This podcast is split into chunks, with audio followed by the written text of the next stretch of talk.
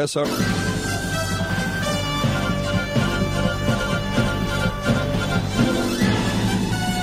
This is Viewpoint with attorney and author Chuck Crismier. Viewpoint is a one hour open line talk show confronting the issues of America's heart and home. To express your viewpoint, please call 804 754 1988. That's 804 754 1988. And now, with today's edition of Viewpoint, here is Chuck Crismier. Jesus said that the disciples were take the, to take the gospel first to the Jew and then also to the Greek. In other words, first in Jerusalem, then in Judea, then into the uttermost parts of the earth. Well, they did that, but then they were dispersed. Why were they dispersed? Well, for the same reason that the gospel is dispersed today. Many people reject it. What are we to do then if we understand that the gospel is going to be rejected many times, if not most of the time, when we present it? Well, that's the question here today. What are we to do? Our guest today says we're never to be ashamed. In fact, the Apostle Paul said, I'm not ashamed of the gospel of Christ, for it is the power of God unto salvation to everyone who believes, first to the Jew and then to the Greek or the Gentile. But let's suppose that you had been called to speak first to the Jew. What would you do? Let's suppose you went to Israel and uh, you were going to be the evangelistic uh, enterprise to the Jewish people in this day and hour. What would you do? Where would you start? And what kind of results would you expect? Well, think about this. It's been 2,000 years since Yeshua was on the earth. 2,000 years. How many Jewish people today in Israel are believed to be followers of Yeshua or Jesus? About 12,000. About 12,000. Some would say a little bit more, some might say less, but about 12,000. Would you consider that a fruitful ministry for 2,000 years? Or would you consider yourself a failure? Well, I guess it depends upon your viewpoint. Because God never commanded us to create numbers, he create he called us to make disciples, to teach people to do everything that God had commanded. He didn't actually command us to be evangelists. He commanded us to make disciples. Sometimes we get confused. Sometimes we think that the the problem is that we didn't get a chance to notch our belts enough with somebody making a confession of faith. But was that really the goal that God had in mind? No, that's just the beginning. Is the goal when a baby comes out of his mother's womb, is that the goal for conception? No, that's just the beginning. The rest of it is the hard work, the hard work of raising and training that child in the nurture and admonition of the Lord. So today on Viewpoint, we have a very special guest joining us. His name actually means, well, it has to do with being a father. And that's probably a good name because he has given himself over his lifetime to evangelism, some people would call it, but it's actually to spreading the good news, the gospel. And how do we do that? How do you do it? Are you really a spreader of the gospel? Are we fulfilling the call of Christ in our generation? All of that here today on Viewpoint, and it's going to take us even, yes, even most relevantly to Russia and the Ukraine. You think that makes it relevant, my friend? Well, indeed it does, because that's right on the forefront of our news today. So I welcome Avi Snyder here today on Viewpoint. Uh, his Thank book, you. Never Ashamed. It's so good to have you, brother. It's good to be with you. Thank you so much for having me. So you want to you, you want to believe what the Gentiles believe and still call yourself a Jew? What kind of business is that? Sounds like you're a traitor.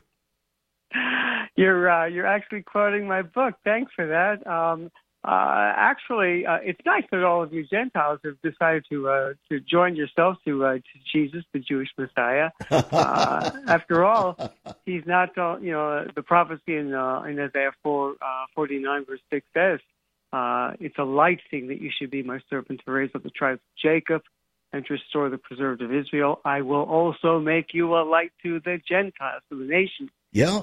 So that my salvation may reach to the ends of the earth. Well, isn't God's it interesting plan. that Columbus himself quoted that passage in his diary? It was one of the reasons why he sailed across the ocean blue in 1492. Did he really? I didn't know that. Yes, he did. I did. didn't know that at all. Well, it's a good passage of Scripture. It's an excellent passage of Scripture. But uh, Jesus is still the Messiah for us Jews, and my Jewish people still need to hear about him. Well, then you would be delighted to know and to read my book that's just coming out uh, next month called Messiah Unveiling the Mystery of the Ages. You are Ah, going to be okay. thrilled with that book. It's unlike Well, anything else out there, and behind the scenes, lurking in the deepest recesses of my mind and heart, Avi, were my Jewish brethren uh, realizing that we're on the near edge of the second coming and they're not ready. hmm Very true. That's why the gospel has to go out. It has to go out power. It has to go out without fear, without shame. People need to proclaim the gospel. You know, you said a moment ago something that really resonates with me. You uh, you talked about you raised the question of uh, w- would you consider yourself a failure? And one of the things that that has motivated me for years, and one of the things that I really wish that my brothers and sisters uh, in Christ, in Messiah, would understand, is that we can't fail you know, uh, we we use a, a worldly definition of failure. The Scripture says, uh, Paul said uh, um, that our labor in the Lord is never in vain. The point is, whenever we proclaim the gospel in any fashion, whether it's a tract, whether it's a conversation, whether it's a broadcast like this, um, whether it's a, a piece of literature left in a hotel room, whenever God's message is is put forth and proclaimed in any fashion, God is always producing fruit, whether we see it or not. He's producing the fruit that He wants to bring forth. Right.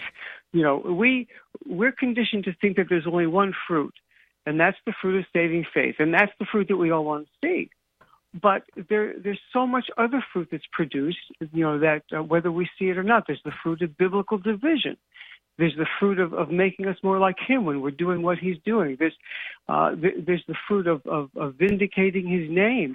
There's so much fruit, Mhm. and we we cripple ourselves. You know, we just we just cripple ourselves by thinking that, uh, gee, if if I don't do it right, or if if um, if I don't see one particular fruit, then I'm a failure. We Well, the problem fail. with that, Avi, I think, is that we have adopted American uh, an American view of all of this, and that if you can't measure it by counting the numbers, uh, then you were a failure. And the interesting Yeah. thing is Yeah. that discipleship cannot truly be measured. Uh, No, it it can only be measured by God. The only It thing can't. that we right. think we can measure is people supposedly making a, t- a statement of faith, and then we notch our belts in pride and Mm-hmm. uh, count them and report them to our denominational heads to raise Yeah. money. So it's it's it's a bit of a phony uh, misuse of the gospel uh, that we engage in as Americans. And today on Viewpoint, because I, I believe that we are on the near edge of the second coming. Uh, this whole call of Jesus to go and make disciples uh, is an imperative that cannot be ignored, and every single one of us then has to be involved. The question is, how can we be involved? What should we expect as the fruit? And indeed, uh, whether or not we'll proceed with courage. We'll be right back, friends. Stay tuned. Once upon a time, children could pray and read their Bibles in school. Divorces were practically unknown, as was child abuse. In our once great America, virginity and chastity were popular virtues and homosexuality was an abomination. So what happened in just one generation? Hi, I'm Chuck Crismier, and I urge you to join me daily on Viewpoint, where we discuss the most challenging issues touching our hearts and homes. Could America's moral slide relate to the fourth commandment? Listen to Viewpoint on this radio station or anytime at saveus.org.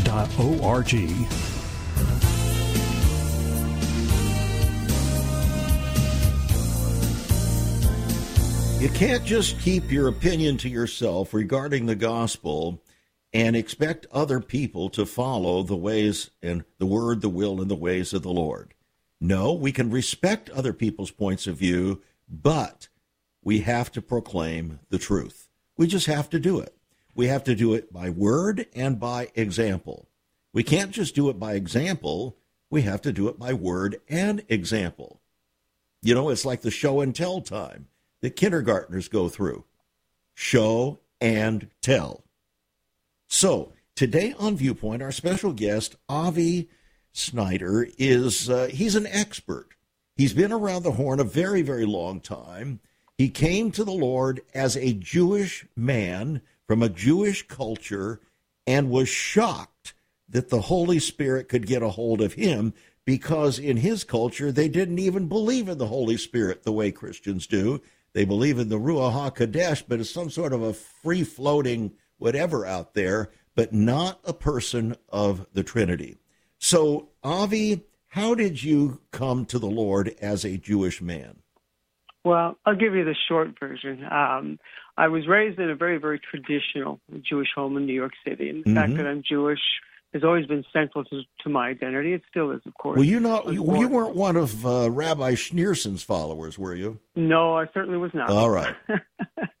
um, but by the time I was um, in my early twenties, uh, I defined myself as a Jewish atheist, which is not a contradiction in terms to most of my Jewish people, because however however we define our Jewishness, it doesn't necessarily have to be religious. Mm-hmm. Anyway, I, I, claim which is probably shocking to a lot of people that are listening. Yeah, probably so. But then you have to think in, in, in Jewish terms. Right. in any case, um, I, I called myself an atheist but it really wasn't. I was I was just very angry with God. I was angry because of the Holocaust. I was angry because I thought my life was pointless. That that no matter what I might do or accomplish in life, ultimately it meant nothing. And this this pointlessness of my life, it, it made me so angry that I literally I literally shook my fist at the ceiling one day and I screamed at God in absolute rage. I said, "How dare you do this to me? How dare you create a pointless universe? How dare you make my life pointless?" And then this thought hit me. Now I didn't hear a voice, you know, no bells, no flashing lights, but this this thought was as clear as a voice, and the thought was who are you angry at, Avi? I thought you said you were an atheist. right. right. And you always shake your fist at the clouds? right. You know, I realized you can't be angry with someone who doesn't exist, you know. Um, so I realized that I wasn't an atheist.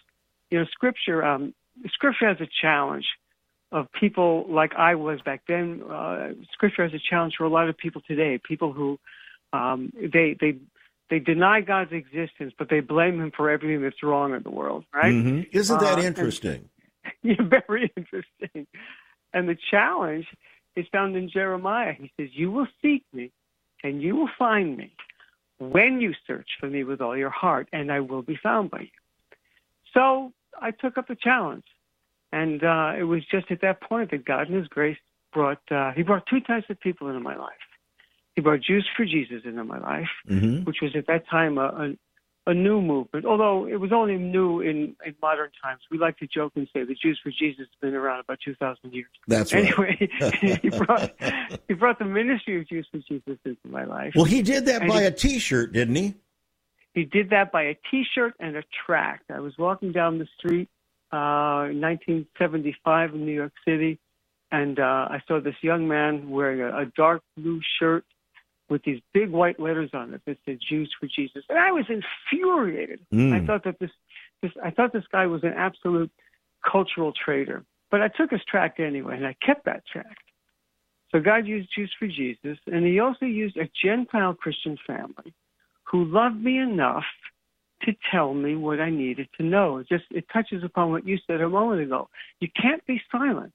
You know, there's so many people today they they think that all all we need to do is is live a life of love, live a life of of Christian love, and that's a sufficient testimony. You probably heard it. There's a there's a, a quote that's bandied about that's ascribed to uh, to Francis of Assisi. The right. quote is um, um, always be ready to preach the gospel. Uh, if necessary, use words.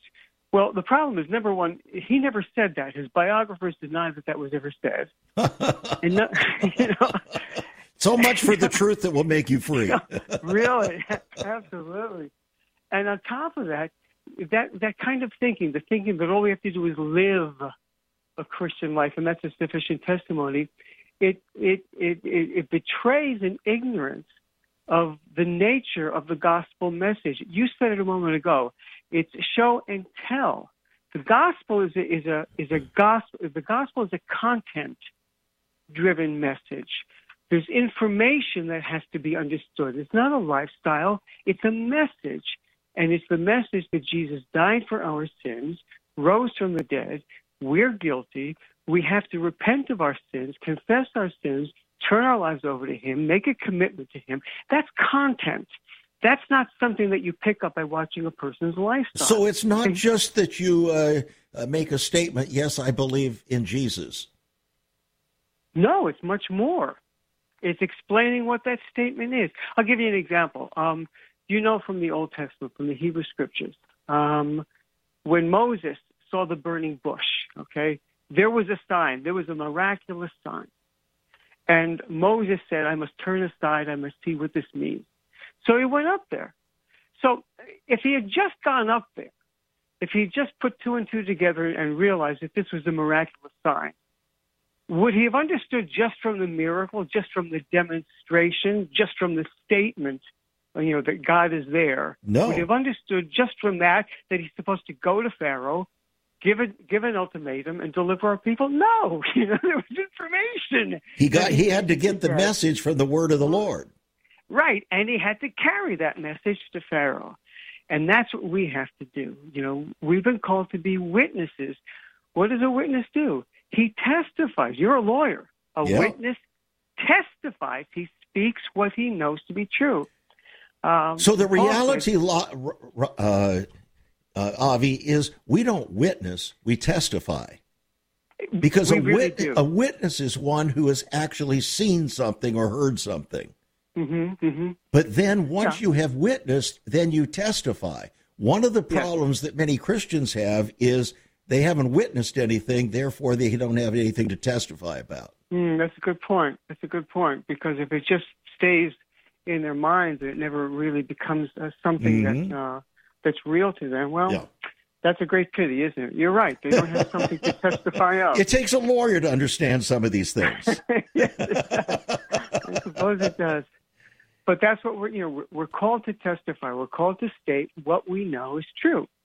Um, I even take comfort in the fact that that um, uh, you know a person in a court of law when he gives testimony, does he want the people and the jury uh, to believe him? Sure, but is it really his responsibility to convince? No, that's the advocate's job. That's correct. His his job is to state what he knows to be true, which is what John said: what we've seen, what we've handled, this we tell you, okay? The advocate, the one who does the convincing, is the Lord, is the Holy Spirit. And that's you know, why the gospel that's why the word says that God is watching over his word to perform it. Mm-hmm. We're mm-hmm. not mm-hmm. to perform it in that sense. We deliver the word, then it's like we're divine process servers, and then he is watching over the word to accomplish its purposes. Right. It really makes our job so much easier. you know, yeah, right. when, when we realize that that you know it's a it's a crucial responsibility, but it's a limited responsibility. Uh, well, that takes a lot of pressure so off. Easier. So much pressure off of us. So All right. You, you, say that your book is not a how-to book, but it's a why mm-hmm. book, and I like that. Uh, why we mustn't be ashamed of sharing the good news why the forthright presentation of the gospel message always produces a different different kinds of fruit. Why believers need to, uh, to find it uh, find it difficult to share their good news. Why un- non-believers uh, often choose to walk away from from the good news. Why mm-hmm. believers in the early centuries uh, felt compelled to proclaim his message. And so the why issues, the why questions are often ignored in uh, in the media, uh, in presentations, even in our ministries. We're so busy trying to educate people with who, what, uh, where, and when, but we don't want to get the why message out there. And one of the reasons is because that's where the responsibility comes. And if I don't understand the why, the rest of it means almost nothing. Yeah, it's very true. And you know, there there are many why questions, but um, for you, for me, for believers who are listening to this broadcast, um, the per- perhaps the most important why about preaching the gospel really comes down to this: um, we must preach the gospel. Why? Because the gospel is the only hope for the world, Mm, and exactly. we are the we are the only people with a genuine word of hope, and that's the gospel. And to withhold that hope is not only wrong; it's it's, it's shameful. Yeah. Well, it, it's shameful, and uh, to whom much is given, much more is required. So if we profess to be followers of the Lord, uh, then it becomes incumbent upon us as part of what that means uh, to be purveyors of the good news. And it's good news. Uh, one of the biggest problems that we have, I think, is we we fail to understand the the provocation of the good news because we're not willing to provoke people with the bad news alternative. Right, right, and that's a pity. You know, I mean, you know, if there was ever a, a, a provocateur in history, you know who it was? It was Jesus. Oh yeah, You know, everything he did was a provocation. You know, we we we have a, a kind of uh, 20th century Fox picture of Jesus. You know, mild mannered, everything else. He was a walking provocation. You know, the way he taught what upset us wasn't the content; it was the manner in which he taught. He taught with authority, the authority that only God uh, had. You know, uh, what what provoked us was his miracles, not the miracle itself, but the way he did it. Think of it: who in Scripture takes clay and makes living tissue out of it? God, and that's exactly what he did in John chapter nine. He heals a man. You know, he could have just pronounced, you know, him uh, no longer blind, Hmm. but he spit on the ground. He made clay. He put it on the guy's eyes, and now the guy has has living tissue. well, that was of- like a triple offense. Exactly. exactly. Everything Jesus did was a provocation. And All we mustn't be afraid of, of provoking. All right. So in reality, what we're talking about here today is becoming a uh, a holy provocateur. That's what God is calling us to do, and and Yes, and that's going to be the heading of our program here today. We are called to be holy provocateurs, uh, and that doesn't mean we're told, called to try to make people upset or to Right. provoke them in that sense, but we're we're to try to provoke them to righteousness. Uh, Right. That's what the scripture says. We're to provoke them to righteousness because the world is unrighteous. So here it is, friends. This book is a simple book. Uh, it- it's only about 130 pages long. But here's the deal if you grasp the implications of this book, it's written differently than other books concerning so called evangelism. It really is. And you can hear the difference in our conversation, and you'll hear it even the more so as we continue on. If you want to truly be and become a gospel provocateur, provocateur, a provocateur, if you really want to be that person in these end times, then I urge you to get a copy of the book. $14 is going to put it in your hands. It's on our website, saveus.org. That's saveus.org.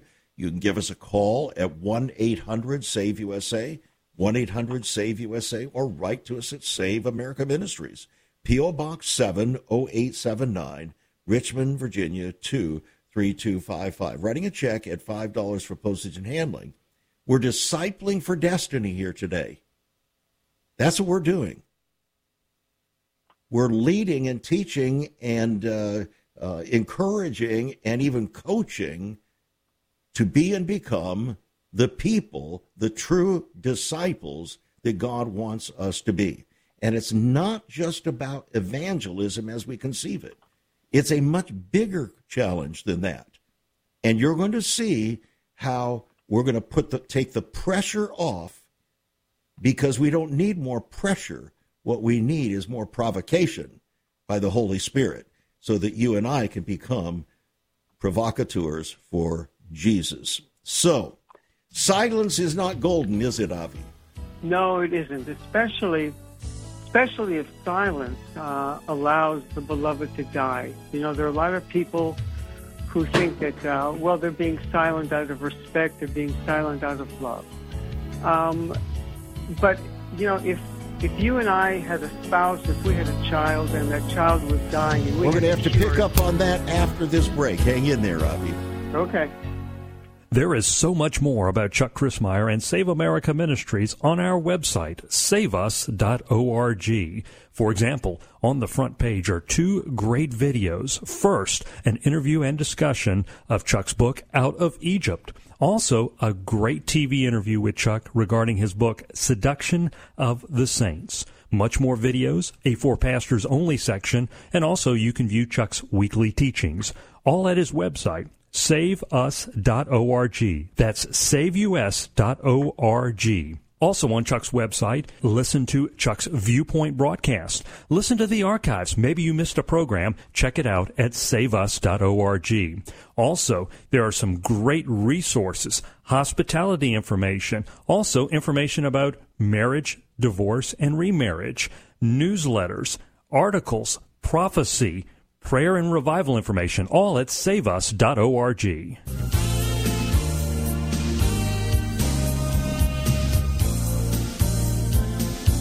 Can you be a secret believer? Not according to the Bible. Our guest today here on Viewpoint, Avi Snyder, as we talk about becoming provocateurs for Jesus. Avi, I had to interrupt you there. Uh, were you able to retain your thought?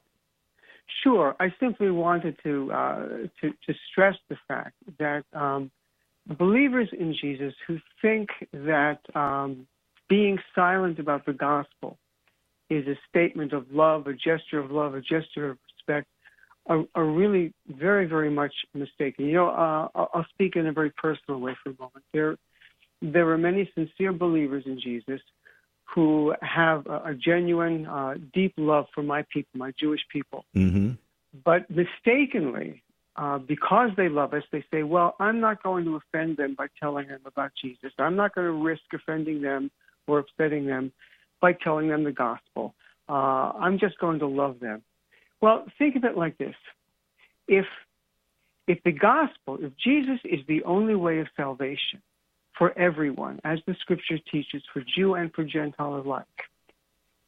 To withhold the only message of salvation from me, specifically because I'm Jewish, that's not a gesture of love. No. That's not a gesture of respect. That's a gesture of aggression.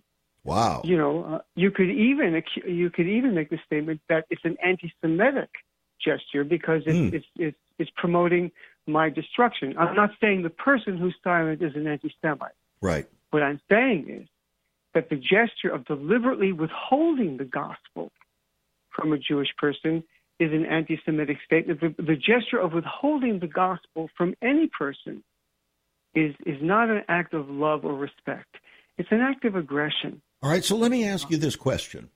Uh, there are those, uh, very prominent people, by the way, who, and very prominent Christians, who have been saying, either outwardly or in effect, that what we really need to do is come alongside uh, Israel and uh, support Israel and support the Jewish people politically, but uh, we should not be really uh, prevailing or provoking them with the gospel because that's offensive.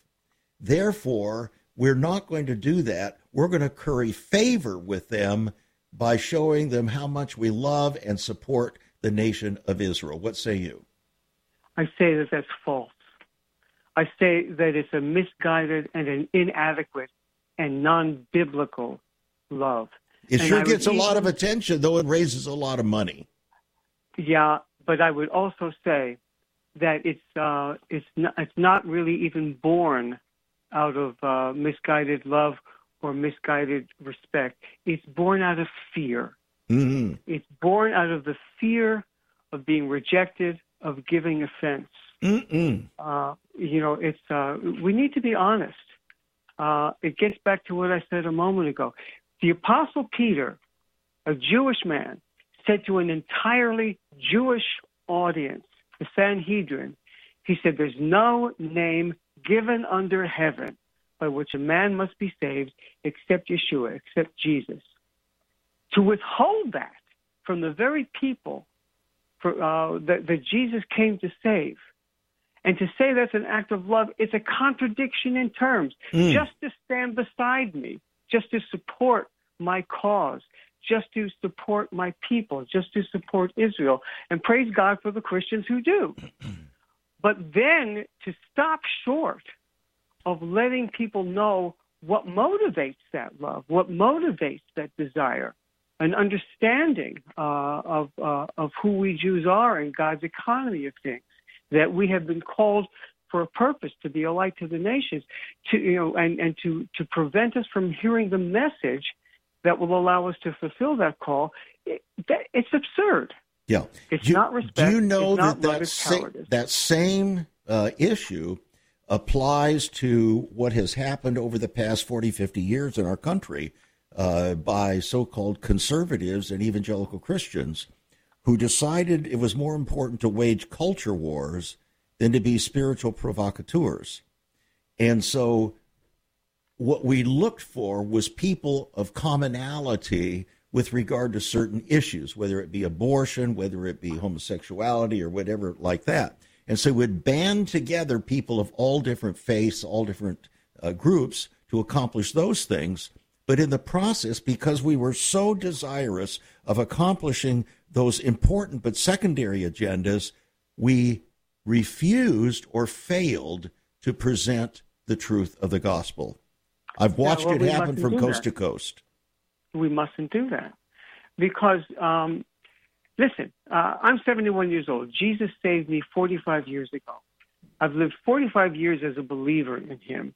Um, if he didn't want me to proclaim who he is, he would have saved me and taken me home. Mm. you know?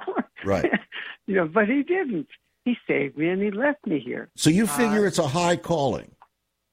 It's, it's a very high calling. It's an honor because, you know, ironically, you know, I know, he really doesn't need us to do anything. You know, if he wanted to get the job done perfectly, a lot, a lot more economically, he wouldn't use any of us. You know, he would just say, "Okay, just sit over there," you know, and, and I'll take care. Well, he could sound another trumpet from Sinai, well, uh, but even that didn't get their attention. At no. least not ultimately. They still rejected it. So, yeah. go figure. All right, let's let's go to Russia and Ukraine. Uh, in okay. 1990, you were there yeah. uh, in Russia, so the Soviet mm-hmm. Union actually, uh, mm-hmm. and you were actually in Red Square. Can you tell us a little bit about that? I can. Um, my wife and I led a, a, probe team of Jews for Jesus into the uh, into the Soviet Union when it was unraveling, uh, because we had a hunch that uh, maybe the, the Lord would be opening up a door. Mm-hmm. the first day that we got to Moscow, I was younger then. I, some, maybe I was a little uh, rasher. I don't know. But um, we get to Moscow, and it's uh, Red Square, and there are about a thousand people. I don't know if you've ever been there, if, if you've ever seen photographs of Red Square, but uh, the centerpiece, of course, is, is Lenin's mausoleum, mm. his tomb. So there were about a thousand people dutifully lined up to go in in perfect silence. And worship a dead man.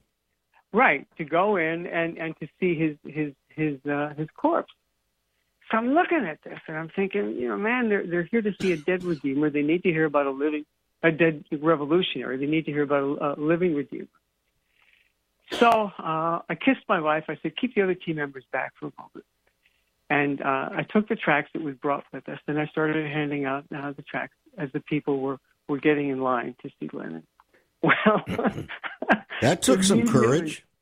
Well, courage, foolishness, I don't know what it was, but uh, it, it turned out to be the right thing to do. As soon as I did that, I'm surrounded by these, these Soviet guards, and one of them grabs the literature out of my hands and he, he barks at me in Russian. He says, "Что это такое?" which is "What is this?" a colleague of mine comes running up and she answers in Russian. She says, which means, it's good news. Read it, please. So he reads it, right? He reads it and he smiles.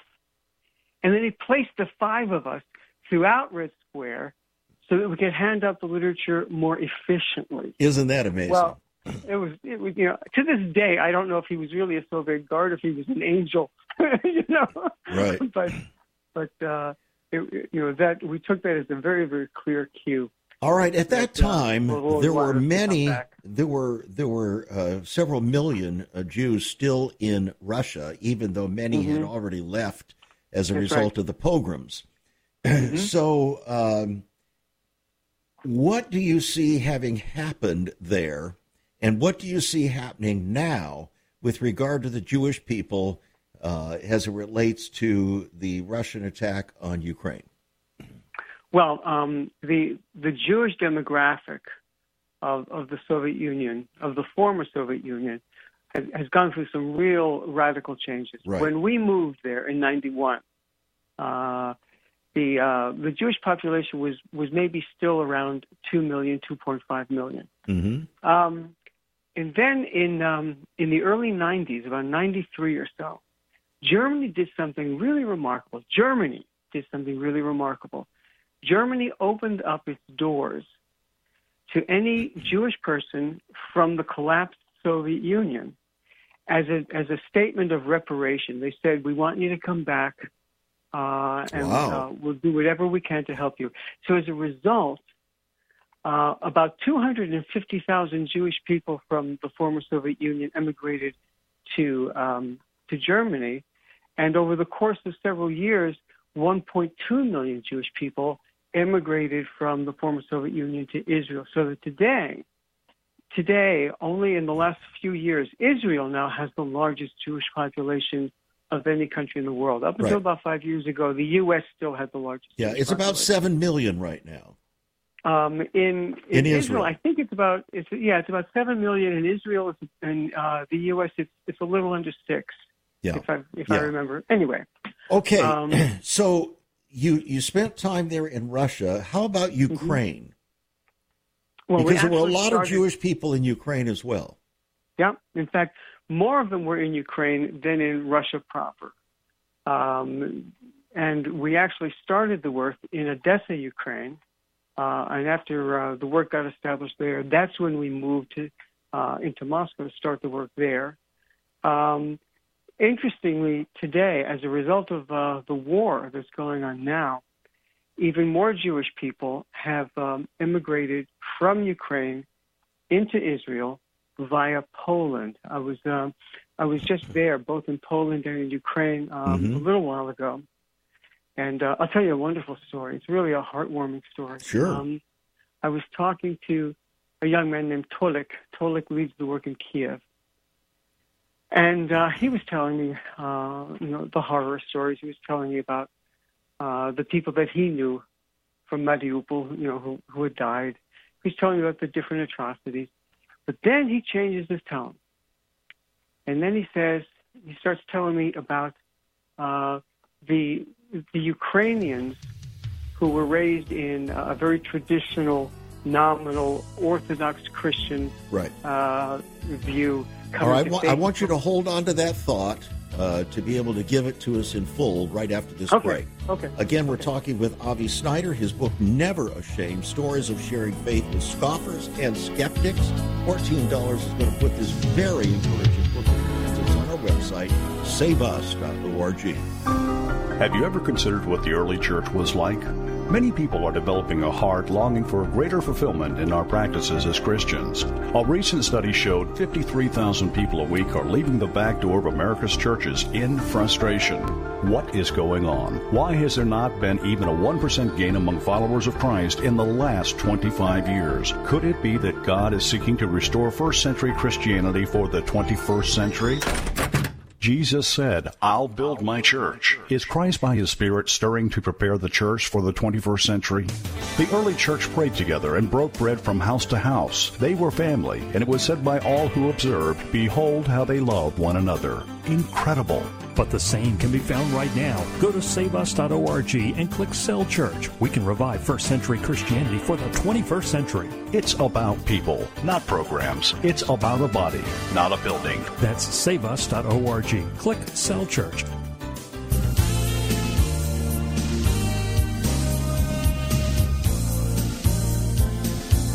Sometimes we mistakenly talk about the need to make the gospel relevant. The problem is that the gospel is so relevant that we really don't like the extent of its relevance, so we try to minimize it and try to make it more palatable. That's one of the problems because we don't really want to be a provocateur for Jesus. We just want to be nice. Well, there's nothing wrong with being nice, but there's got to be something more than being nice. We have a purpose, we have a, a command, and that is to make disciples. Not to make converts, but to make disciples, teaching them to observe or obey everything that God has commanded. Our special guest today on Viewpoint, Avi Snyder, with his book Never Ashamed. Avi, I caught you right as you were launching into the deep. Go for it. well, I was talking about uh, a recent trip that I uh, I had both in Poland and, and in Ukraine. And I was talking to uh, the man Tolik who leads our work in Kiev. And after explaining all the horrors that were going on, he he told me about uh, the the Polish men and women who were giving their hearts to the real Jesus after being raised in a in a traditional nominal Catholic uh, culture. He talked about Ukrainians raised in an Orthodox Christian culture, mm-hmm. giving their hearts to the real Jesus. He told me about Jewish men and women giving their hearts to the Lord. He told me about uh, atheists coming to their teams and asking for prayer. And then he said something that really ought to be immortalized. It's one of the best sentences I've heard in modern times. He said, Avi, this is a bad time for Ukraine. This is a good time for the gospel. Isn't and that amazing? So because under pressure, people turn toward faith. Exactly. Exactly. You know, the psalmist said, um, Unto the hills I will lift up my eyes. From where does my help come? My help comes from the Lord, maker of heaven and earth. But it takes, um, sadly, very often, it takes some kind of a crisis to stir us to the point where we realize we don't have the answers in ourselves. Mm-hmm. And so we say, well, where does my help come from? And the answer, of course, is my help comes from the Lord, maker of heaven and earth. Doesn't come from me, doesn't come from my friends, doesn't come from my smarts. It comes from the, the Lord, the maker of heaven and earth. And oftentimes it just takes a crisis to bring us to that realization. So, out of this horrific experience, many people are so confused about it, and it's being used for a variety of different political purposes and even to usher in a new world order. But out of all of this, God Himself has uh, shall we say, a much bigger purpose and agenda. And he is bringing, first of all, he's bringing the Jews back to Israel, which he promised to do, back to Eretz Israel, the land of Israel. He said, I've given you an eternal leasehold here, and I'm going to fulfill that covenant whether or not you fulfill mine. So he's doing that. Mm-hmm. Now he's saying, okay, I'm putting you under pressure, and I want you to see where your hope is. Your yeah. only hope is in Jesus' blood and in his righteousness. Right. So that's what we're seeing there. Now, I want to, you and I could talk for a very long time about these things, and you're such an easy conversationalist here, and I appreciate it. But well, you have, okay. you, you talk about the fruit of faith and the, yeah. the fruit of uh, actually becoming a provocateur for Jesus, of getting out there and truly using our words, the words of our mouth, the meditation of our hearts to communicate the good news. Mm-hmm. And you also re, revive our remembrance that God's word never returns void. Mm-hmm. The problem is we have our own expectations as to what that fruit must look like and yep. how much fruit there must be in order for us to have been faithful. And I think that's where one of the big problems is. We know that faith comes by hearing and hearing by the word of the Lord. So we must deliver that. So, given that, let's talk about the fruit of our work. One of the things that you say, and, and this sets your book aside from almost every other book concerning evangelism or concerning the presentation of the good news. And that is, you say that one of the principal fruits of say purveying the gospel is division.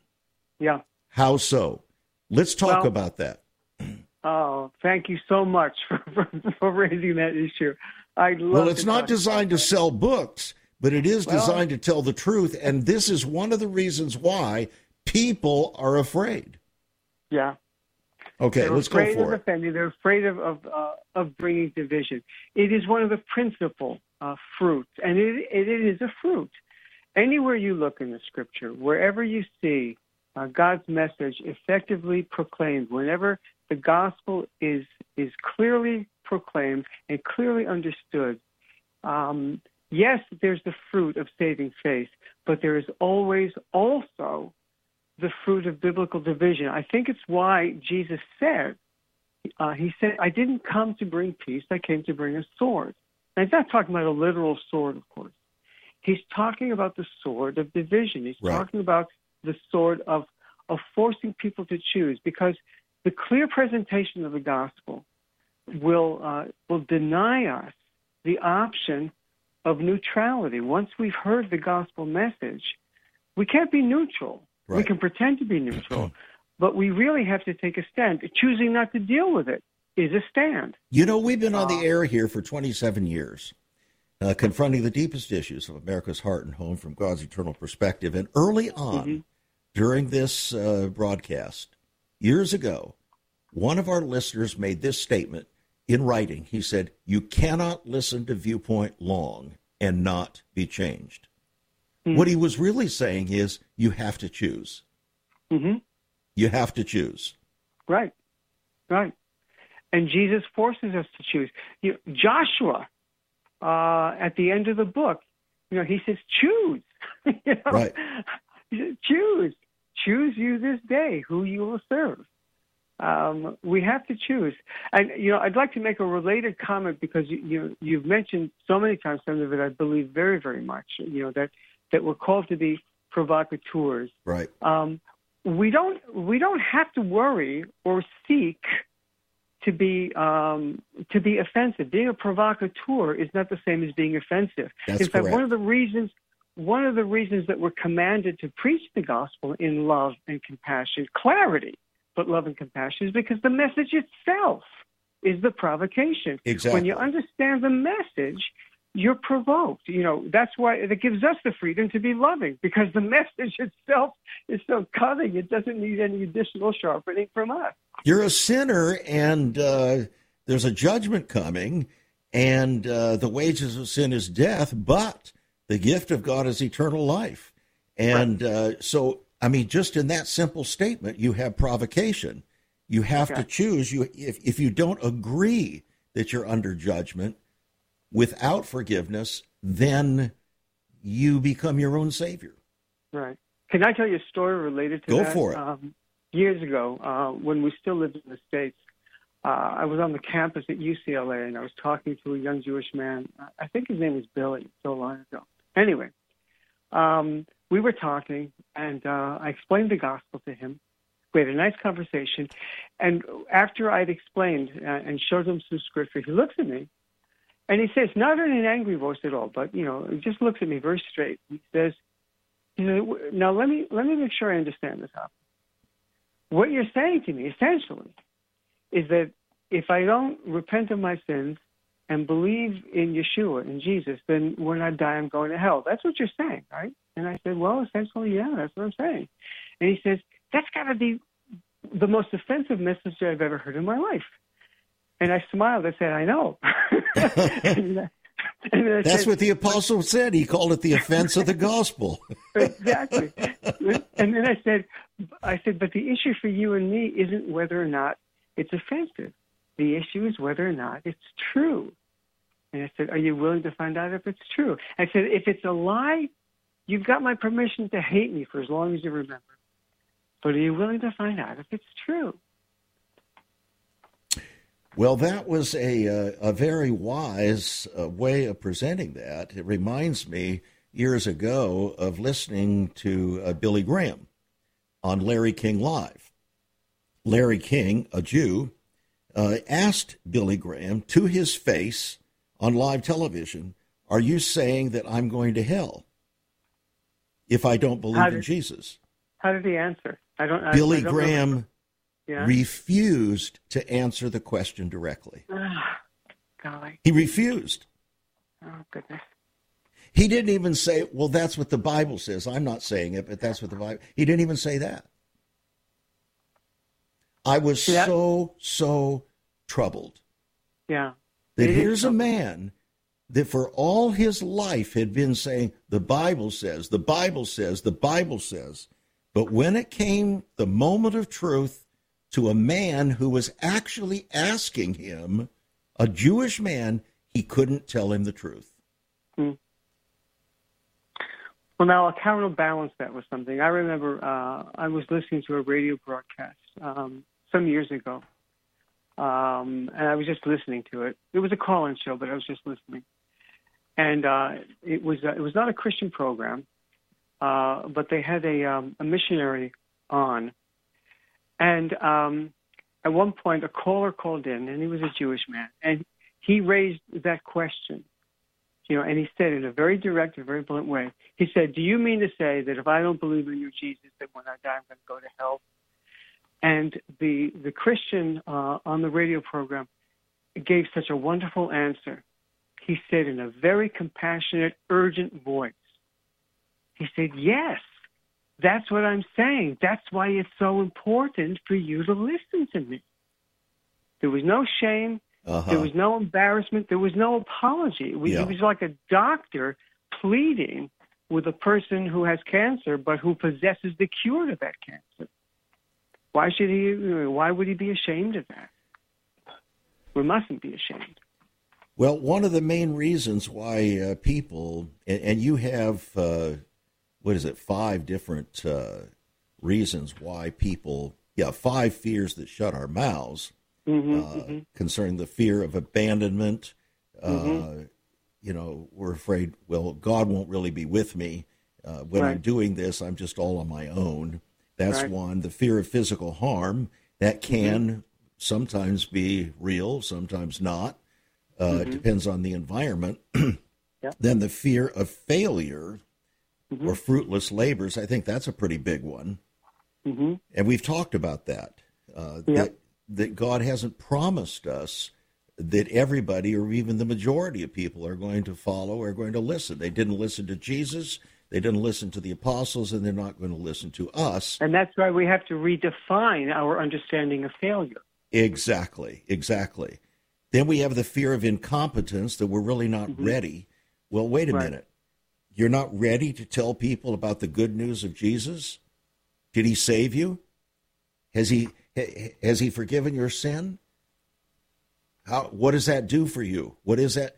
I mean, it's the simplicity of it. It's not about yeah. uh, some sort of a theological uh, workup that you're trying right. to do. But the big one, I think, is the fear of rejection. Why is that? Yes. Well, it's because um, we fear what people will think of us. Okay, I think uh, a lot of it actually stems this fear of rejection that we carry with us. I, I think there's a spiritual root to it because root to it because you know by nature we are rejected because of the fall. We're rejected by God. We're born physically alive, mm-hmm. but but but spiritually rejected, spiritually cut off. Uh, the tragedy is that we spend our lives trying to be accepted by people rather than trying to be uh, received by the Lord. Okay, well, that is a good way to finish up here because even the Sanhedrin in Jesus' day loved the praises of men more than the praises of God. And we're in danger of the same thing today from pulpit to pew. And I appreciate so much, Avi, what uh, you have shared in your book, Never Ashamed. Friends, we cannot be ashamed of the gospel. It's the power of God to salvation to everyone who believes, to the Jew first, and then also to the Greek or Gentile. Get a copy of the book, $14 will encourage your heart to be and become well, provocateur for Jesus. Get it. It's on our website, saveus.org. Give us a call, 1 800 SAVE USA. You've been listening to Viewpoint with Chuck Crismier. Viewpoint is supported by the faithful gifts of our listeners. Let me urge you to become a partner with Chuck as a voice to the church declaring vision for the nation. Join us again next time on Viewpoint as we confront the issues of America's heart and home.